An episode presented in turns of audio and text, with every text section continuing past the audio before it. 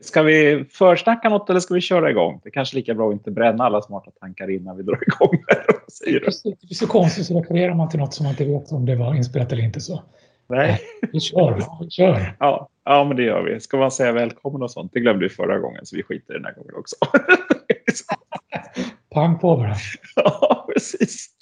Ja, nej, men precis. För vi, vi sa ju förra gången, eller du lyfte ju frågan förra gången att vi borde liksom spåna lite mer kring amerikanska valsystemet och liksom vad som egentligen är demokrati. Och hur kan man få det bättre, framför allt, om jag minns rätt. Mm. Precis. Så, att, eh, ja. Det är så mycket för oss att nysta i där och mm. tänka till kring, tycker jag. Har vi börjat? Jag tror vi har börjat nu. Ja, nu kör vi. Lite för min egen skull så behöver jag stämma av med dig om jag har förstått det här rätt och det tycker jag i sig utan att göra mig själv märkvärdig. Men jag är ändå hyggligt beläst. Jag heter ändå professor på visitkortet om jag nu har något sånt. Jag är själv osäker på om jag riktigt har förstått det här. Men presidentvalet i USA har väl egentligen inte genomförts än. För det riktiga presidentvalet äger väl rum den 6 januari va? När elektorerna lägger sina röster på president. Mm. Ja men exakt, precis. Det har du ju, det har du ju helt rätt i. För det, det förutsätter att elektorerna faktiskt röstar så som delstaten har röstat. Eh, sen, sen, är det ju lite skumt i och med att det är ett winner takes all i nästan alla delstater. Det är väl en eller kanske två där det kan, kan vara splittat. Liksom. Så att det, det men, men så är det ju. Och, och, i Trumps fall, när han blev vald, så var det ett par elektorer som inte röstade på Trump faktiskt. Så att det finns egentligen ingenting som är 100% satt där. Men sen kan man ju då börja fråga om, om, om en delstat skulle rösta mot folkets vilja, var har vi hamnat då? Ja, det undrar jag också. Jag tänker för, som sagt, på, i teorin så är det ju möjligt. Sen, sen, gissar jag, det här vet jag inte, så spekulerar jag bara, men jag gissar att det då kan bli inte bara moraliskt etiskt fel utan även legalt fel och att det då går till, till doms på något sätt. Men nu gissar jag att det gör det i respektive delstat. Ja, men precis. Jag är också lite osäker på det, för jag vet att man inte... Alltså elektor, elektorn måste ju inte rösta så som valet i delstaten har blandat. Det, det, det, minns jag och det var ju en del av Trumps taktik och den kanske fortfarande är där, att försöka påverka först vilka elektorer det blir, men också sen att de ska rösta rätt enligt hans värld. Så de, det drar ut på tiden och det kan dra ut på tiden av ett första skäl, det är att det skulle bli jämnt. Och då har jag förstått eh, efter den första omgången när det blev jämnt och man får gå en gång till, lite som Vatikanstaten, man börjar om igen och igen, det är som ett nationalekonomiskt spel nästan, då är elektorerna fria att göra som de vill. Så det är bara vid det första tillfället mm. som det gäller, om jag har förstått det rätt. Ja, men det har du nog bättre koll på än vad jag, så jag litar på dig där. Ja. Jag gissar och tänker att eh, Trump-strategin gäller, för det är den 6 januari det är tänkt, det är det allting är riggat för i systemet och skjuts det på så att det blir fördröjning och då betraktas som omval eller något så gissar jag att det också skulle frigöra elektorerna helt från sitt ansvar etiskt, moraliskt eller lagligt eller vad det nu är. Så det där är ju spännande. Inte förrän den 6 januari vet vi säkert om det ens egentligen blir ett val. Och bortom det vet vi ingenting. Och sen bortom det är det väl, det är väl den 20 januari va? Om det inte är en söndag. Men det blir väl en onsdag den här gången. Ja, precis. Så presidenten in inauguration. Och där kan det också fortfarande hända saker. Inte minst att presidenten kan säga nej av någon anledning. Eller, men inte ens förrän då vet vi ju. Så det här med osäkerheten som vi tycker är märklig nu, den har ju alltid gällt utan att vara medvetna om det. Långt bortom det vi tänker på som election day. Men sen som du var inne på redan innan dess då, då är election day är ju alltså som jag uppfattar det inte presidentvalet utan då röstar ju medborgarna i varje stat på vad staten ska rösta på. Eller hur? Mm. Ja, ja, men det blir, det blir ju det, precis. För, eh, exakt. Så att förutom i en delstat där man faktiskt har ett split, eh, splittat man eh, deras elektoralröster. Så att precis, det blir ju faktiskt så. Ehm, och, och, det är ju... Och, och jag tänker bara på en komplicerande faktor nu som jag inte vet om det har hänt förut heller är att inte den sittande presidenten har accepterat ett valresultat vid det här läget. Det vet inte jag om det har hänt förut. Sannolikt är det något helt nytt. Som ju då gör att det blir ännu mer osäkert i, i januari. Mm. För att normalt sett så blir det kanske en icke-fråga för då är det ganska tydligt hur många mandat man har vunnit i, i, i presidentvals, alltså i, på, på valdagen. Mm. Men, eh, men nu har det ju varit, nu är det upp och nervända världen och så många olika fall och corona ju, har ju verkligen, ja, ja, corona har ju faktiskt ökat valdeltagandet. Ja, det är häftigt. Det är häftigt. Helt knäppt. Polariseringen också. För det är ju också intressant. Eh, vi pratar om en ökande polarisering. Eh, men det, den är rätt intressant i ljuset av det politiska systemet och liksom status quo i USA som ju är på det stora hela ett tvåpartisystem. Inte på pappret men i effekt är det ett tvåpartisystem. Och jag vill minnas att ganska stabilt så har opinionen legat så att ungefär tre av tio är benägna åt det republikanska. Ungefär tre av tio är benägna åt det demokratiska, vilket ju sammanlagt ger en majoritet, men den största andelen, fyra av tio, är ändå sådana som ah, det är inget särskilt, det spelar ingen roll, det beror på. Mm. Ja, ja, ja precis. Och, och egentligen så är det ju inte de man har fokuserat på heller, utan det är att få sina övertygade väljare att faktiskt gå att rösta. Mm. Det, och egentligen de här dörrknackningskampanjerna i USA handlar ju inte om att man ska, att en republikansk kampanj knackar inte på en Trump-dörr. För då hade de kanske blivit skjutna. och tvärtom såklart, det var lite fördomar där. Men, men utan snarare att få sina republikanska supportrar att faktiskt gå till vallokalen. Mm. Så det är en helt annan, det är ju egentligen bara mobiliseringstävling på slutet än något annat. Och det skiljer sig åt från Sverige väldigt mycket. Ja. Verkligen, och det ligger ju också i systemet. Eh, eh, dels på grund av, som du var inne på, winner takes all. Att det finns ju inget belönande i att vara minoritet i en stat. Eftersom man röstar på vad staten ska rösta på. Så min röst går inte vidare ifall jag inte var med i majoriteten i egen stat. Så även om vi är 49,9, vilket vi ju såg i det här valet, eh, var det nerve-wracking eh, in i det sista för att det var så oerhört små marginaler i många stater. Eh, men det gör en väldigt stor skillnad. Här snackar vi ju liksom avrundningsfel. Om man missar en röst på det stora hela när alla röster räknas hela vägen så kommer det inte spela så stor roll. Men att missa en enda röst på en promille eller en promilles promille mm. som sen skjuter hela rösten för staten som kan göra en rätt stor skillnad. Det kan handla om hela procentenheter, flera procentenheter till och med, om det är en stor stat. Så blir det ju extremt viktigt. Och om stater är, om det nu är så att att väljarna totalt sett 3-3 mot 4 eh, inte har en, en, glasklar riktning så, så kan man ju se historiskt att stater är ganska stabila i vad de röstar på. Mm. Att ha förlorat, förlorat i ett val som väljare, som republikan i en demokratisk stat eller tvärtom, gör det ju självklart ganska omotiverande att gå till vals igen. Så mobiliseringen är ju verkligen kritisk på ett helt annat sätt i USA än i andra länder. Och det är inte konstigt att det kan bli korrupt på så många sätt att få folk mm. att gå till val som nästan påminner om rena sådana här diktatorpersoner lyfter på luren för att veta vad man ska rösta på. Liksom. Mm.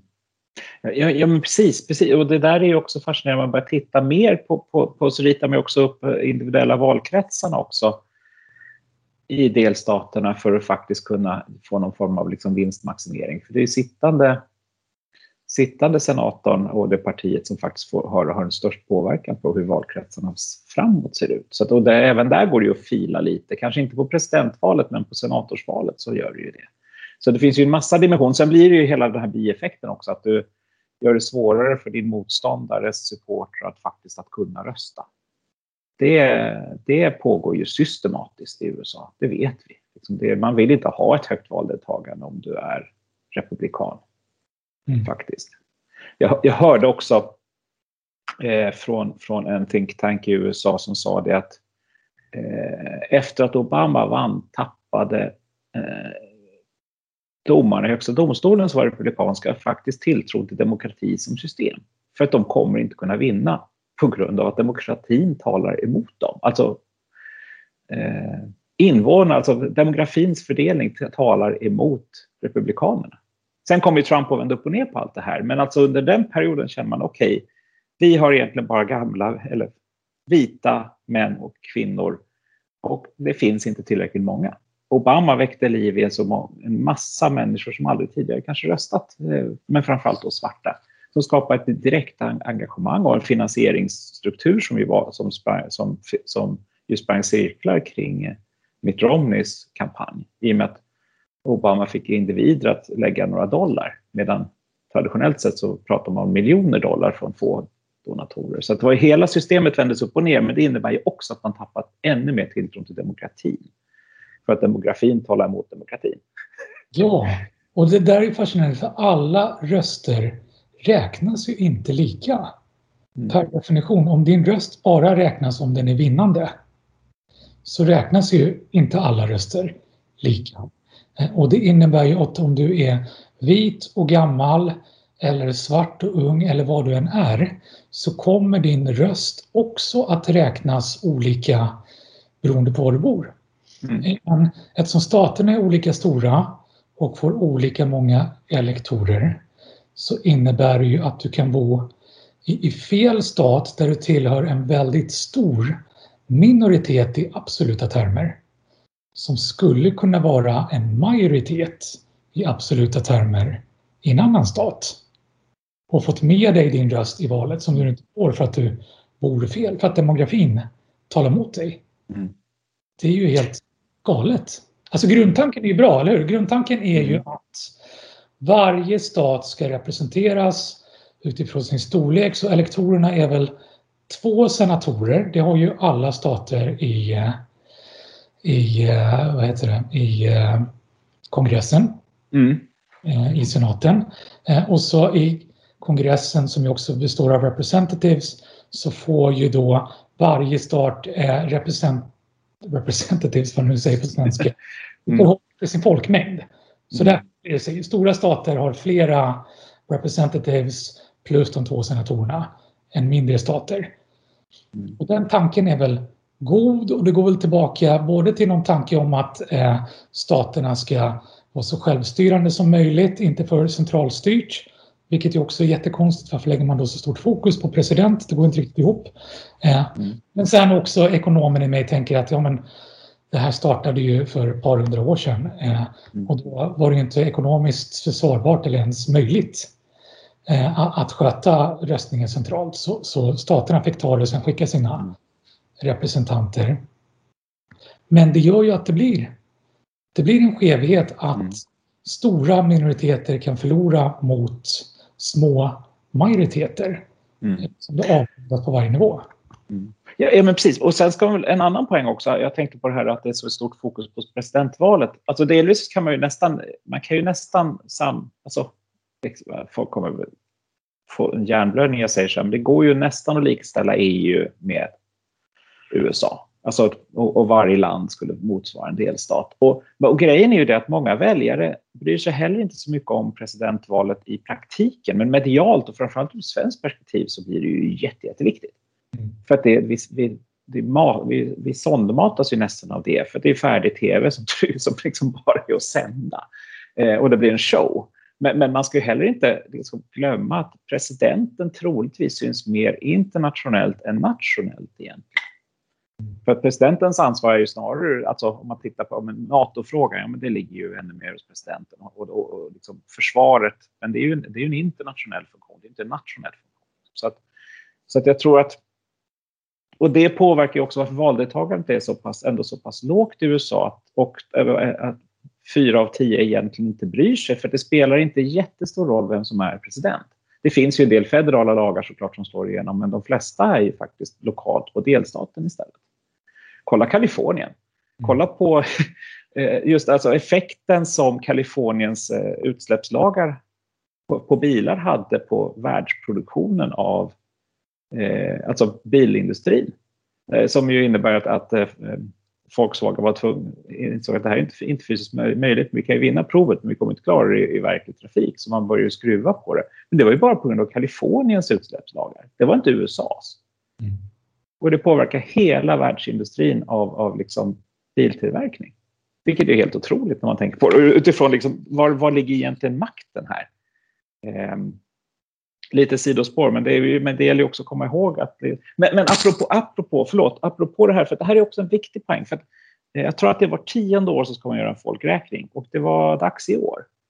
Mm. Um, och det fick jag vara på en konferens i USA med, med amerikanska undersökare och de var helt i limningen kring den här censusen. Och jag, tog en stund när jag begrep varför det var så jäkla viktigt. För att grejen var att Trump ville ha med en fråga om man var medborgare eller inte i folkräkningen. För folkräkningen går ut att du knäcker på alla dörrar och kollar alla som bor där. Eh, och, om man, och skriver ner, okej, okay, Kalle och Pelle, mormor och morfar och så vidare. Eh, men om man då har en ruta för är du medborgare eller inte, så var det inte det Trump ville veta hur många som var medborgare. Han ville minska svarsbenägenheten hos dem som antingen själva inte var medborgare eller hade någon som inte kände någon som inte var medborgare alltså var släkt med någon som inte var medborgare. För, för att få ner den här demografiska snedvridningen som sen i sin tur ligger till grund för hur elektoral, alltså elektorsrösterna fördelas. För att det, det här kommer att påverka hela befolkningen i USA. Så att apropå det kopplat till då att faktiskt winner takes all, att man har twistat lite här och där kan ha en enorm effekt för hur utfallet blir både till senaten och till, till presidentvalet. Eh, och det är ganska fascinerande. Nu, nu fick han ju inte igenom att men det var, det var uppe typ i Högsta domstolen åtminstone en gång. Det var fler gånger. För att de hade gett sig fan på att det här ska minsann in. Och troligtvis lyckas man också skrämma bort vissa trots att det inte var med. Um, sen kom corona på det också, vilket jag vet faktiskt inte hur det gick med den här folkröstningen till slut. Folkräkningen till slut, kom jag på. Uh, för det var ju inte jättelätt att springa runt i somras, för det var typ då de skulle göra det. Men, men if, ja. Verkligen. Det är Census har alla hört talas om. Jag vet inte om alla tänker på att det just betyder på ren svenska folkräkning. Mm. Att vi i Sverige har det ganska bra där vi registreras redan vid födsel och så vidare. Så inte den här typen av folkräkning. Men även vi har såklart ett mörkertal i att alla födslar registreras faktiskt inte all migration både in och ut registreras, inte så finns det mörkertal hos oss också. Men det mörkertalet är ju verkligen det lilla mörkret, mm. som en barnbok, jämfört med mörkret i nästan alla andra länder. Och i högsta grad i USA, där folk måste räcka upp handen som du säger och tala om. Ja, jag finns och det ligger till grunden för demokratin utifrån representationssystemet vi är inne på, hur elektorer fördelas mellan delstater och så vidare. Det är ju ett enormt, inte bara demografiskt problem, utan i allra högsta grad politiskt och demokratiskt problem. Verkligen. Och som du säger, som man frågar får man svar. Det där är ju väldigt skrämmande lätt att faktiskt kunna manipulera och målskjuta mm. för att få den demokrati som känns lämpligast och därmed demokrati. Mm. Ja, men exakt. Och sen kan jag förtydliga, det var inte Trumps idé, men däremot var det republikansk idé att göra så. Men Trump gillade den idén. För den, den teorin hade funnits ganska länge, men det förutsatte också att man hamnade i ett rätt läge, hade möjlighet att göra det och så vidare. Och det, det var väl en grogrund under, under Trumps eh, styre att faktiskt få igenom sådana saker för att ännu mer säkra republikanernas makt, ska man väl säga. Det behöver inte bara vara Trump, men att republikanerna vill ju... Det, gäller ju, det är ju faktiskt alla partiers intresse att faktiskt stärka få ett så stort inflytande och sin, så mycket makt som möjligt. Det är ju det som är liksom starten för en riktig politisk arbete. Men för många politiker är det tydligen också slutet. Att det är det enda målet, mm. att få makt. Men, men, men, men det, det, är ju otroligt fascinerande när man ju då inser hur, hur, hur sårbart och lättpåverkat det här är. Och lägger man då till sen också den här ökade misstron som faktiskt finns mot, mot andra, mot samhället, mot, mot motståndaren som ju, som ju också fokuseras extremt mycket på just nu. Att är du inte för så är du emot. Det är ju den förenklade offentliga, offentliga bilden på allting. Eh, man bygger sina team, man bygger sina lojala kluster. Men det förutsätter för att stärka den lojaliteten inom klustret så, så måste du ha en tydlig fiende. För annars så är det ju inte så intressant att vara med i det här gänget. Och det där, det där har ju totalspårat i väldigt många områden just nu. Men det där är också någonting som vi, vi ser hur det tar ordentlig fart nu. Eh, vi pratar, jag pratar själv om det jättemycket såklart. Det är så lätt att reagera med tummarna innan hjärnan ens hänger med. Det, det blir liksom bara via ryggmärgen så. Vilket är farligt och läskigt med skärmar och informationsteknik och så vidare. Men det är ju någonting som ändå eh, i grunden utgår från det, tycker jag, fundamentala systemfelet. Om vi är tillbaka nu och fokuserar just på amerikanska politiska systemet och valet. Att det är ju antingen är du för eller emot. Antingen är du i majoriteten som går vidare till nästa del, vare sig det är många eller få, eh, eller så är det minoriteten. Och det handlar hela tiden om att hantera den dikotomin. Att det till och med kan vara bättre att jobba mot eh, motståndarna än att jobba med de man har med sig beroende på läget. Fake news såklart, mobilisera om vi nu vet att en stat håller på att förlora. Är det någon vits för mig att gå och rösta då? Varför ska jag gå ut om det regnar ute eller vad det nu är? Jag känner inte på min röst kommer ändå inte räknas. Så det är klart att det uppmuntrar till fake news, det uppmuntrar till att göra det svårare för vissa att gå och rösta. Hur rapporteringen sker mellan olika stater. Samma sak där. Eh, om det har vunnits i tillräckligt många av de staterna och det är 0-1, är det någon vits för oss att gå? Det finns ju massa sådana grundläggande mekanismer som verkligen skjuter iväg det sämsta i hur vi fattar beslut och påverkar varandra. Mm. Exakt, och det, nu minns jag inte året, men det, var, det hände ju faktiskt en gång att eh, typ CNN sa men det här är klart innan vallokalen hade stängt i de sista delstaterna. Vilket i sin tur ledde till ett tydligt minskat valdeltagande i de delstaterna. Och på så, och det, så att de, de och, och, inte nog med det, det var inte klart. Man sa att det var klart innan det gick att säga att det var klart. Eh, och det var därför de var så extremt försiktiga den här gången. Att man inte, även om det kanske såg helt uppenbart, och under vissa perioder såg det faktiskt helt uppenbart, men med tanke på att det gick att räkna av rösterna fler gånger och så vidare, så, så vågade man fortfarande inte säga att det var klart. Det tog ju många, många dagar efter att, efter att vi alla såg att det var klart i alla fall hur, hur folk har röstat. Om vi nu går tillbaka till att det kanske inte behöver bli så på, på, i januari. Men, men, eh, men nu var man extremt försiktig med att säga det för ändå. För att det, det, det kan ha en rejäl påverkan som du säger. Och det finns forskningsexempel på det. Det finns forskning som visar det. Framförallt demobilisering. Om man säger att någonting är klart innan det är klart, då kommer färre att gå och rösta. Mm. Ehm, så att, men men okej, okay, men ska vi lösa det här nu då? nu fixar vi det här. Så jag koll nu innan vi knäcker det här. Mm. Jag måste bara ha helt klart för mig. Det, det finns fler. Det är ju 270 har det pratats mycket om. Man måste få 270 eh, elektorsröster. Mm.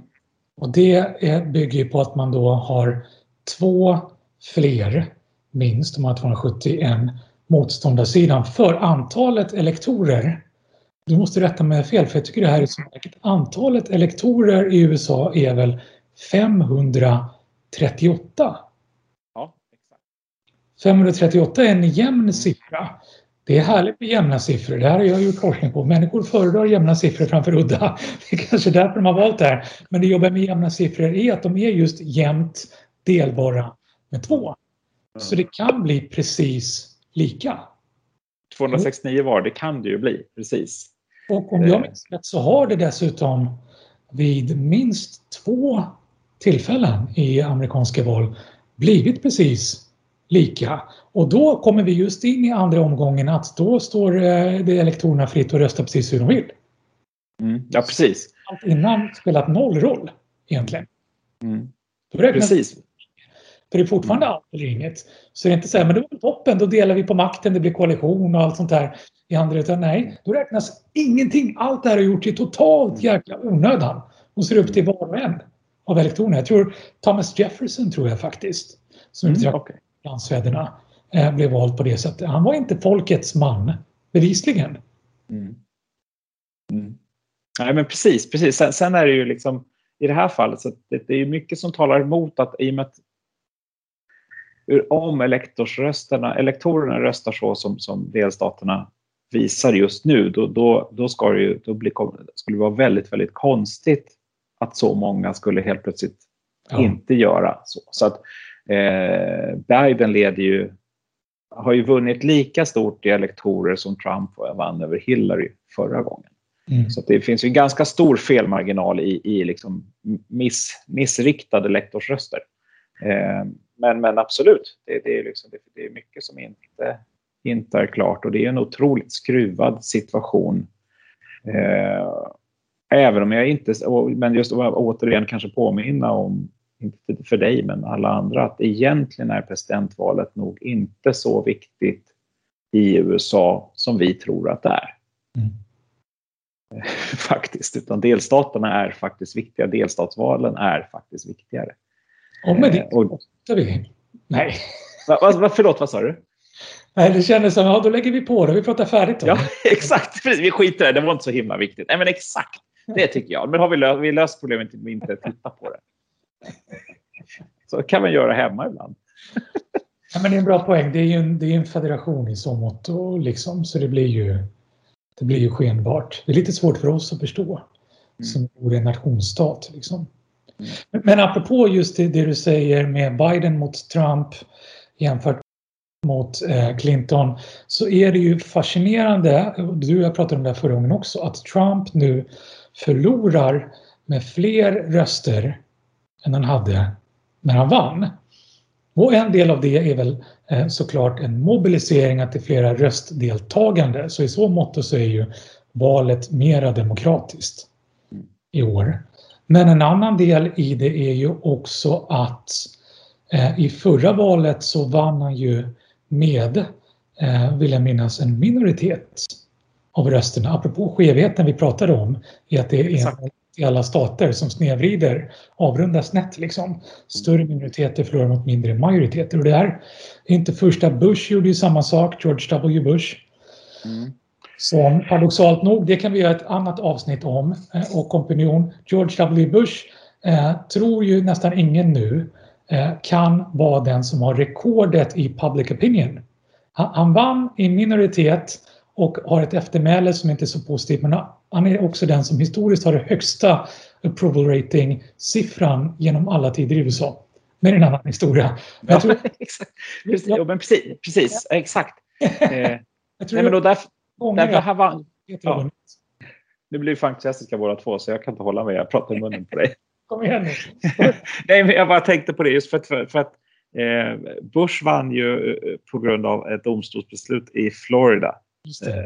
Eh, och där rörde det sig om några hundratusen röster i Popular Vote för, eh, alltså som talade mot Bush. Mm. Men när, när Trump vann så hade han tre miljoner röster mot sig. Går man tillbaks tidigare sen så måste du tillbaks till 1800-talet för att se att Popular Vote går emot elektor, elektorsrösterna om jag minns rätt. Jag tror inte det var något mer på, på 19 eller 2000-talet alls. Och då röstade det kanske några miljoner totalt. Mm. Så att den här situationen vi har nu, och är, nu, nu är ju skillnaden väl 5 miljoner röster tror jag. Så det är en ganska stor skillnad. Men Trump har ändå fått näst mest röster av alla presidentkandidater någonsin. Så det...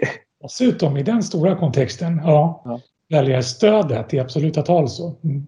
Ja, så, att, så att det blir, det blir verkligen, det kan ju också ganska, vara ganska jobbigt att vara en förlorare som faktiskt får mer röster än någon annan någonsin, förutom den andra som han hatar. att, jag tror att det kan inte vara helt lätt att sitta och svälja det här just nu.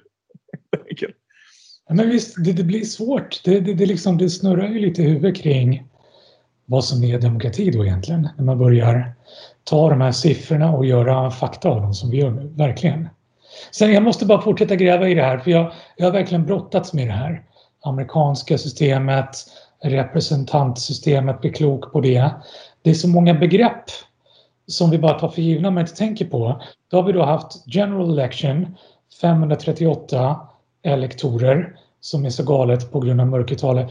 Men det är ju då ett val på eh, vilken kandidat elektorerna sen ska rösta på. Och den kandidaten har ju varit föremål för ett val innan. Det som heter primaries. Mm. Som är fascinerande nog. Vilken blir den demokratiska kandidaten? Vilken blir den republikanska kandidaten? Och det intressanta då är, om jag uppfattat det rätt, att då går medborgarna och röstar. Då är det ingen mellanhand. Men eh, då kan man i vissa stater gå och rösta på den demokratiska kandidaten trots att man själv har tänkt att rösta för republikaner. Vilket innebär att jag kan ju då välja den jag tror är sämsta demokratiska kandidaten och representera motståndarna. Det får bli Kalanka som gör det. Så kommer mitt lag öka sannolikheten att vinna. Ja, ja, ja eh, precis. Och, och, och, och, exakt. Och det var, då är det, det var ju massa katastrofer kring... För det första, Trump valdes ju aldrig förra gången av Republikanerna. Han körde ju själv och sen så fick de väl låta honom vara. För han var ju inte en... Det var ju, vilket också var skumt. Men, så han, han sket ju allt det där och bara körde på. Eh, men, men, men, men nu under corona och försöka få till valet kring den demokratiska presidentkandidaten var ju också kantad av enormt mycket strul, teknikstrul. Mm. Eh, ja, om jag har fattat rätt så kan man också bara ställa ett hörn. Om man, man får ställa sig i ett, ett fysiskt hörn i en lokal för den kandidaten som det området röstar på. Så att, och, och, men det, är, liksom, och det har varit historiskt sett att man gör så liksom, i, i varje county eller varje valkrets. Och men det, blev, det gick ju inte på coronatiden. så, liksom, så mycket, men det finns ju otroligt mycket felkällor i hela processen som du är inne på. Att det, det, det, här går ju, och det är väl därför också landar i två Alltså man tycker, men det, det, finns, det finns väl kanske, det borde kunna finnas 100, 100 miljoner valbara kandidater till att bli president i USA, mm. grovt räknat. Och så blir det två gökar som är 70 plus båda två. Känns liksom som att hur är det här möjligt? Har de inga bättre? Mm. Men det är väl just för att den här processen är så pass sårbara. Och sen, kost, sen en annan dimension är det också att jag, jag, vet att för att bli senator i USA första gången, vald första gången, så kostar det i kampanjmedel 50 miljoner dollar. Wow. Så mycket. Och det är bara att bli senator första gången. Men sen är det, och det, där, det innebär ju att nästan ingen kom, sen kommer att, att sätta sig emot dig. Så att då behöver du inte lägga lika mycket energi nästa gång. Men, men om man då sätter det i sitt perspektiv att ja, sen har vi då hur mycket kostar det inte att bli president? Vilket stöd måste du inte ha? Vilka ekonomiska muskler krävs inte bakom dig då? Eh, om du inte lyckas trolla media så att du faktiskt dominerar massmedia varje dag i några hundra dagar. Mm. För då blev det fort väldigt billigt. Ur ett presidentkandidatsperspektiv. Alltså. Mm. Eh, så att, men, det, det, men det, allt det här snävar egentligen ner antal kandidater till att bli väldigt, väldigt få och kanske framförallt då i regel välbärgade, eh, connectade, främst män. Ja, ja det, det, precis. Det finns ju, då är vi tillbaka på demografi som är en skevhet i, i socioekonomi som en del av det som är extremt tydlig i USA. Verkligen. Eh, och, just de stora pengarna eh, glömmer man lätt. Även Obama som ju betraktas i mångt och mycket som folkets man, folkets person. När han blev vald, det var först då vi pratade om gräsrötter och så vidare, men jag minns ju som höll på mycket med marknadskommunikation på den tiden att den marknadskommunikationsbudget han hade då var den då största genom tiderna. Så han må ha haft allt det andra också, varit modern och unik. Mm. Men han hade också det stock konservativa eh, grundbudet i mediebudgeten, kommunikationsbudgeten, stödet där också. Så det, så liksom, det räckte inte bara med allt det andra nya, ordliga och så vidare. Nej, nej, men exakt. Men hans trick det var ju det, för man kan ju välja, när man blir presidentkandidat, man kan få pengar från staten eh, för, för att driva sin kampanj. Eh, men det finns en gräns för hur mycket det är. Men, då, då, men om du tar in de pengarna från staten, då får du inte ta in extern finansiering. Eh, men det, och sen finns det också gräns för hur mycket individer kan ge. Nu kommer jag inte ihåg individerna, eller gränserna för det. Men det Obama då lyckades att, att göra var att få folk att bara donera några enstaka dollar. Så han, han kom aldrig över några gränser för donering för individer, men han hade ju liksom kraften i att det var så otroligt många. Så att det, det, för, för då Republikanerna och Mitt Romney, så det gick inte att hitta tillräckligt mycket miljardärer som kunde ge tillräckligt mycket pengar utan att det skulle räknas som mutor. Mm. Eh, för att kunna matcha Obamas finansieringsmaskin. I sin, det som sen hände, förlåt bara sista grejen här, det som sen hände, för då blev man ju så förbaskad på Obamas pengamaskin som han hade lyckats skapa. Så att man startade superpacks. Eh, så, och, vilket då är då att du kan få vara en oberoende stöd till en kandidat. Eh, men det förutsätter att du är helt oberoende, att du då inte får ha någon som helst insyn i kandidatens eh, kampanj. Ehm, för att har du insyn, då är du en del av den. Eh, men, men i det fria Amerika så kan man ju inte hindra någon att privat stötta någon. Det är ju yttrandefrihet och allt vad det nu skulle vara. Men det där har ju blivit helt absurda summor som de här superpacken jobbar med. Men det de främst jobbar med, nu har jag inte, alltså nu har jag inte exakta siffror på det här, men min, vad jag har sett så är det framförallt negativ campaigning man jobbar med som superpack. Eh, på grund av att det är mycket lättare. För att positiv campaigning förutsätter också att du har insyn, men sen är det också mycket enklare att skapa en snabb effekt genom att tala om att den andra äter barn.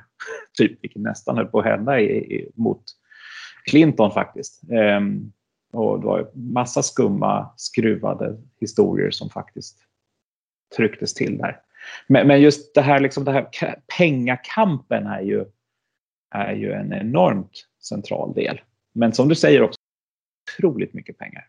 Mm. Det, och det var ju för att han lite hittade ett nytt sätt att faktiskt få in pengar utan att han bröt mot de här finansieringsreglerna som ju faktiskt är, är, ganska tuffa i USA också. Det var ju det hela Ukraina och allt det här som har varit. Det har ju varit ganska mycket diskussion om det även, även inför föregående valet. Men det var precis det jag, jag också ville komma till som är så snett eh, med de här superpack som låter som, jag börjar alltid tänka på Pacman, men det är Political Action Committee va? Ja, jag tror det också. Precis. Mm. Super har väl kommit till. Super heter de väl inte? Det är väl bara Nej, men det är för att de är så stora. för där finns det inga begränsningar i pengar. Och det paradoxala som du säger, det kommer ju till för att, är det väl tänkt, liksom undvika korruption och skevheter med donatorer och så vidare. Men, men det bäddar ju enormt mycket för fake news och polariserande eh, kommunikation. För som du säger, det, det är mycket lättare att bli fri från misstanke om insyn och så vidare om vi inte ens pratar om, om våra kompisar utan pratar om motståndarna istället. Så liksom det, det motiverar ju verkligen till felriktad, hemsk kommunikation. Hemsk ja, insats. Ja, Jättemärkligt. Ja, men den är ja, fruktansvärd. Ja. det här, eh, man kan då, om jag fattar rätt, i primaries rösta på motståndarlaget, men det skiljer sig också mellan stater. Det kan vara öppet, då får man göra det. Så kan det vara stängt, då måste man ha registrerat sig på, för politiskt parti redan innan som man kommer rösta på i nästa del för att få rösta och så vidare. Så även där så är det liksom olika demokrati och olika möjligheter att påverka beroende på vilken stat man är i. Jättekonstigt. Ja, ja, men precis, precis. Men sen är ju också poängen, även om du registrerar för att rösta då på ett parti, att du registrerar för Demokraterna. Du kan ju ändra dig sen eh, och det är, ingen, det är ingen som vet vad du röstar på på valdagen ändå. Så. Eh, så att, eh, och, och, en grej till förresten, att man måste ha registrerat sig för att rösta innan man faktiskt går och röstar också sen när vi kommer till det faktiska valet. Just eh, så, så att, vilket ju också är en helt absurd situation. Och att valet är på tisdagar eh, är också en helt absurd situation. Det är tydligen på grund av att innan skulle man åka till marknaden på helgen och sen kunde man stanna kvar på lördagen och passa på att rösta på, på nej, stanna kvar på måndagen och sen rösta på tisdagen. Men det var ju ganska länge sedan man åkte in till stan med sin häst och vagn på så sätt. Så att, eh... och det är det som är så påtagligt att du säger det. Att det var ekonomi för människor som åkte med häst och vagn och som bara träffades en gång i veckan på marknader. Mm. Det är det vi måste komma ihåg. Det här systemet som styr världen 2020 bygger på en värld som inte ens kunde drömma om när systemet kom till. Folk... Precis, det var innan järnvägen. Ja. Det är liksom, vi skulle ju aldrig göra ett sånt här system idag. Och det blir så skevt för man alltid återgår. Varför ser det ut så här? Jo men så har det alltid sett ut bla bla bla. Ja, men varför såg det ut så från början? Jo, av helt andra anledningar, kompromisser, premisser än som gäller idag. Frågan vi måste ställa oss är hur skulle vi göra idag? Och göra så, tycker jag. Och det för oss in på, nu jäklar! Ja, 46 minuter senare. Nej. Jag ska bli klok på det här. Vad jag tycker. Nu jäklar! skulle göra det här idag. Mm. Och då kommer vi in på det här som du kan hundra gånger bättre än jag. Opinionsundersökningar, valprognoser versus valresultat. Mm. De är sällan helt överens, ja helt överensstämmande är de aldrig någonsin beroende på hur många decimaler man går ner på. Mm. Men de kan också bli ganska ordentligt skeva i resultat, särskilt i USA har vi sett genom tiderna. Eh, jag vet att du kommer lägga ut texten på det här för du är en superstjärna på det. Så jag bara innan du gör det slänger in eh, att jag tycker att om de går emot varandra så är det tecken på att något är fel. Och jag tycker att felet inte ligger i opinionsundersökningen utan i, det borde ha varit tydligt för det här laget, mm. i, i eh, det politiska systemet och valsystemet. Mm. Och jag tycker att skulle en bli tvungen att välja mellan två, nu blir det ju inte det, men om man skulle bli det och en kanske borde göra det, tycker jag att opinionsundersökningarna är mer demokratiska om de genomförs rätt och skulle kunna ersätta hela det här systemet. Det skulle bli både billigare och mer representativt och sant. Ja, absolut. Så är det ju.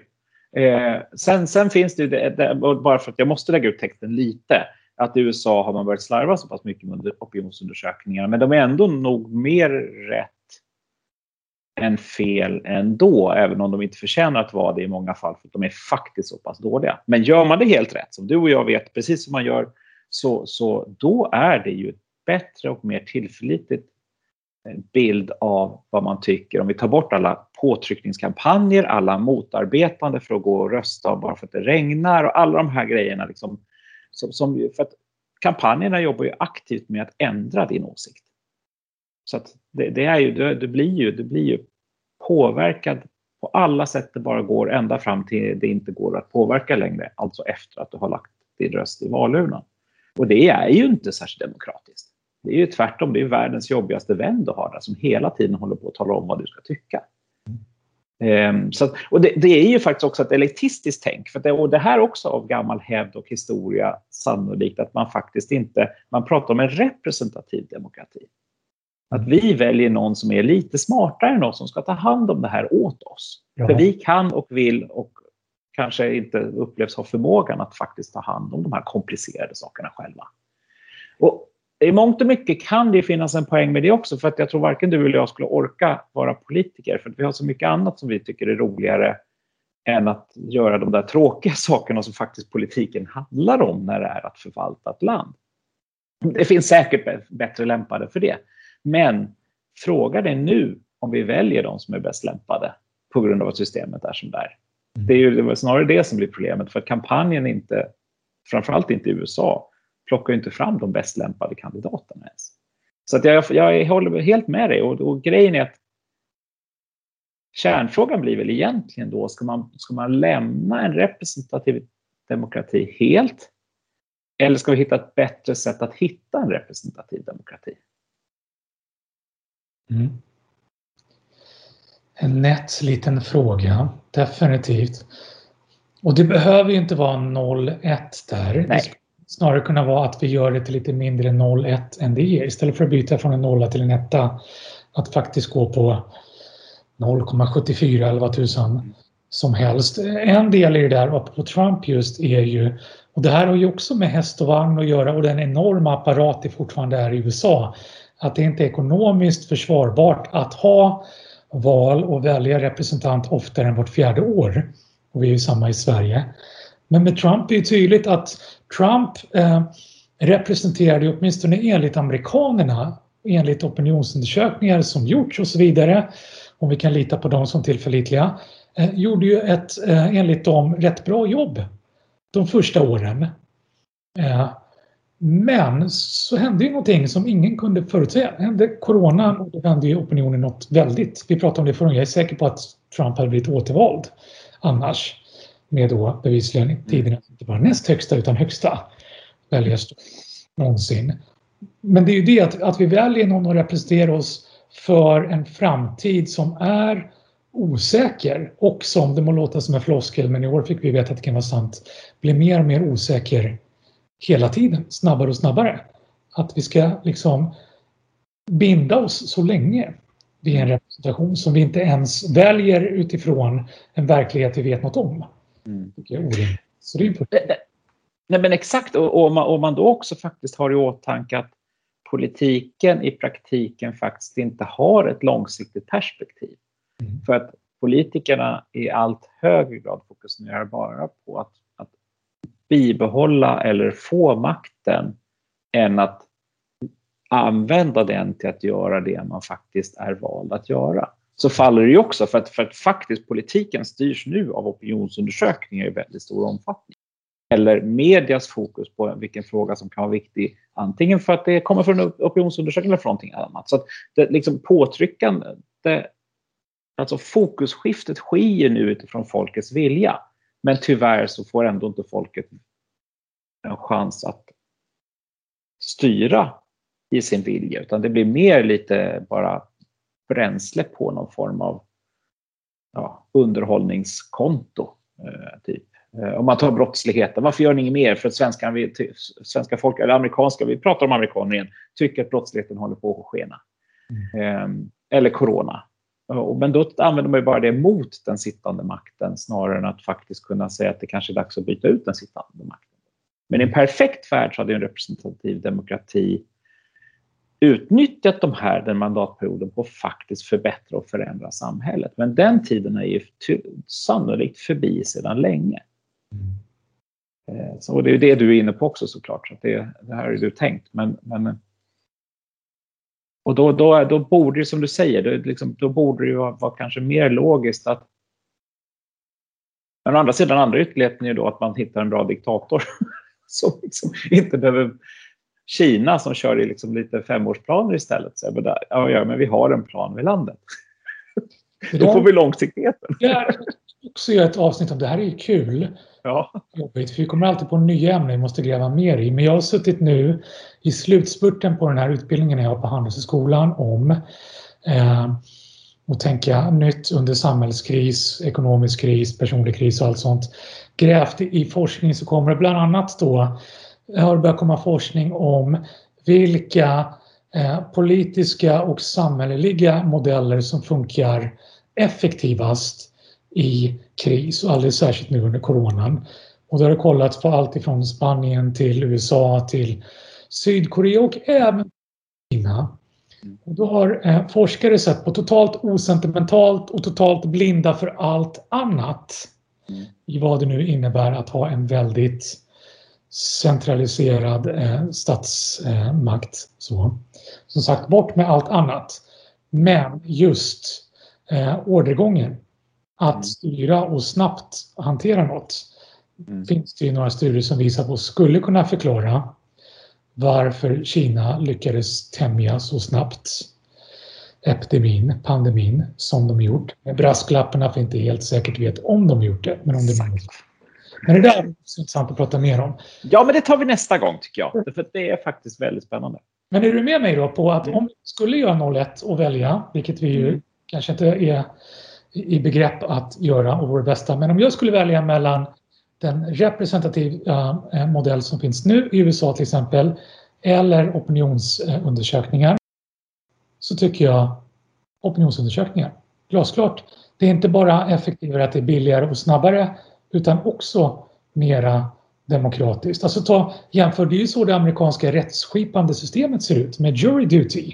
Det, det, ska vara a jury of your peers, det vill säga det ska vara människor som är som du.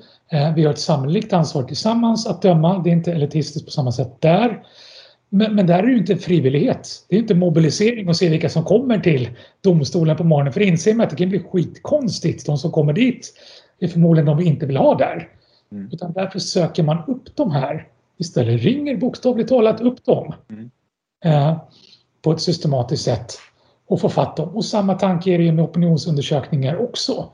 Att det inte är de som ringer in likt Karlavagnen eller Ring så spelar vi för att tala om vad jag tycker. Och det vet alla som har lyssnat på Ring P1.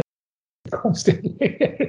Utan tvärtom så söker vi upp människor för att ge alla samma förutsättningar att få en sann representation.